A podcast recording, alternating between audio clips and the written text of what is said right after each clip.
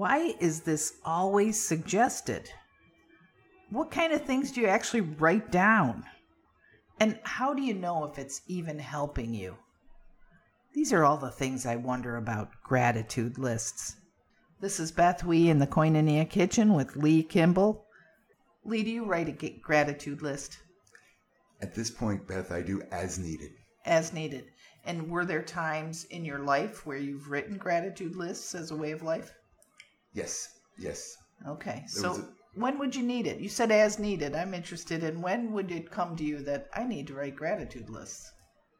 When something's disturbing me and I'm focused, I'm locked in on it, and I need a reminder. You know, I was raised by a mom who one of the sayings that I remember so well is I cried because I had no shoes until I saw a man with no feet.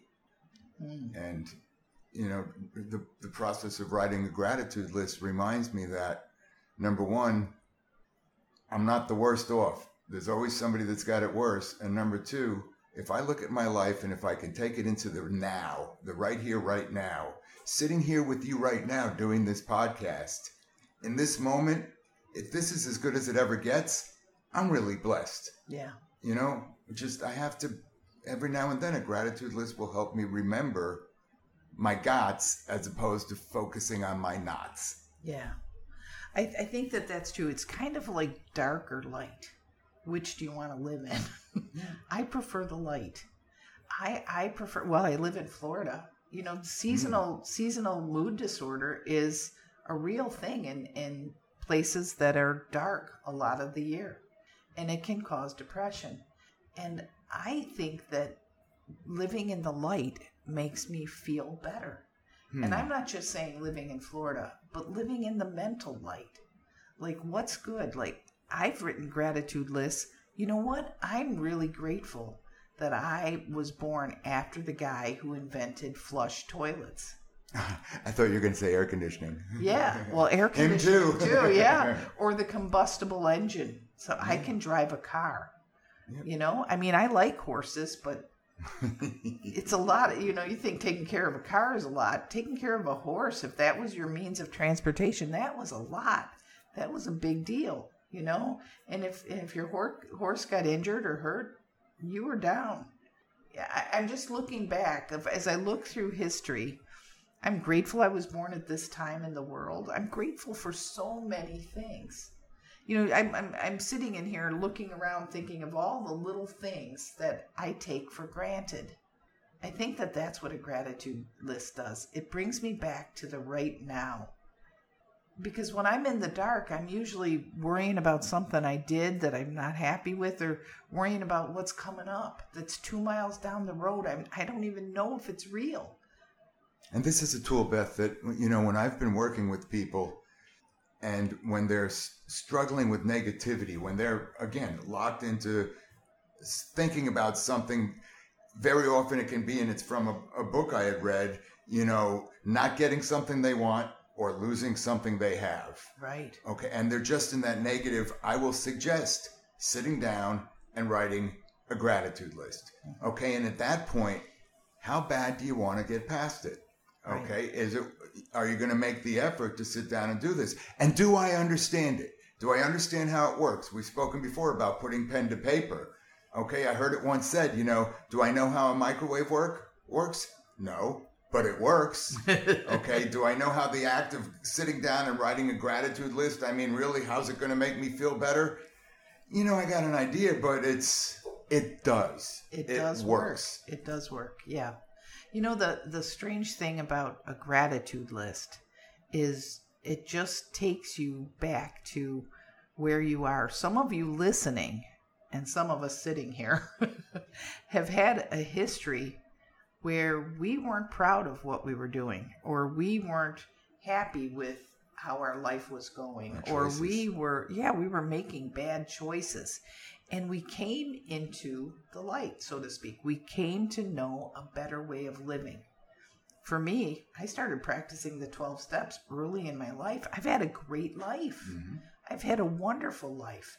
But why? Has it always been cherries, strawberries, and rainbows? No.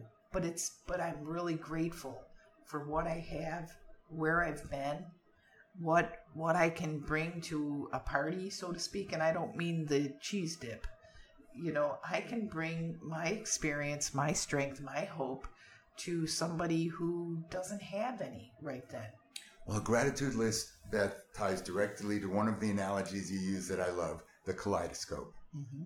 Because through a gratitude list, you look into a kaleidoscope, the slightest little turn changes the whole picture. Yeah.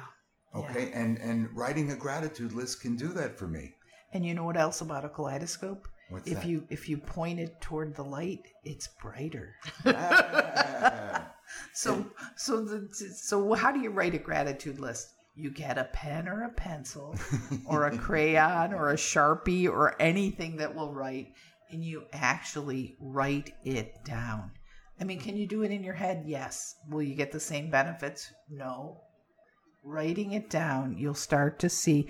And once you start to write a gratitude list, oh my goodness, it gets really good. You know, I, I'm going to give an example. I'll take my son, Luke. Now, I can say I'm grateful for Luke. I'm grateful that I have this son, Luke. But what if I have to keep going and I don't get to say Luke anymore? Now I can be grateful that Luke has big brown eyes. Hmm. I can be grateful that Luke needed glasses for those eyes and we got it done. And he was able to read and see as a child. We were able to figure it out that he needed glasses. I can be grateful that Luke makes a funny face when he's lying. so I always know that he's, that he's trying he's got to tell. And I can always I always know when he's trying to put one over on me. I can say I'm grateful that Luke has a wonderful sense of humor. Although there are times when he's pulling one over on me where it doesn't feel so great to be caught Mm. in his humor, but I love that he's that he likes to laugh. And it can go on and on and on. I'm grateful that he's good in the ocean, that he can swim strong. He's a strong swimmer and he loves to he loves to snorkel. That that's a free fun time that he can have any any time he just goes to a beach. You know, I, I I'm grateful that he's good with other people. I'm grateful that he he's good with animals. And you keep you got the idea? Yeah. The kid's 28, you guys. I could go on for for pages and pages just about what I'm grateful for with this one person. As opposed to, I can sit here and think about things I wish were different with my daughter. Mm-hmm. Okay, we- we've spoken before about parents being solution based, but the my gratitude list with my daughter far outweighs any of the critiques, if you will. Or negative or bad times that you went through with her. Oh yeah, or with my kids. I gotcha. So here's the deal, guys gratitude lists. Why are they always suggested? Because they work. What kind of things do you write? Anything in the moment that you look around and see that you're grateful for. How will you know if it's helping? You'll feel better when you're done. yeah. It's pretty simple. Go out there and celebrate your right now. Celebrate your life. How do you do that? Write a gratitude list. Try it. It's time to take addiction out of the shadows and shine the encouraging light of recovery on everyone affected. Good Seed Podcast is powered by BethWE.com, a nonprofit ministry based in Vero Beach, Florida. We'll start the uncomfortable conversations that turn despair into hope and complacency into action. Connect, communicate, and thrive with us. Check us out online at bethwe.com. Thanks for tuning in. We'll talk again soon.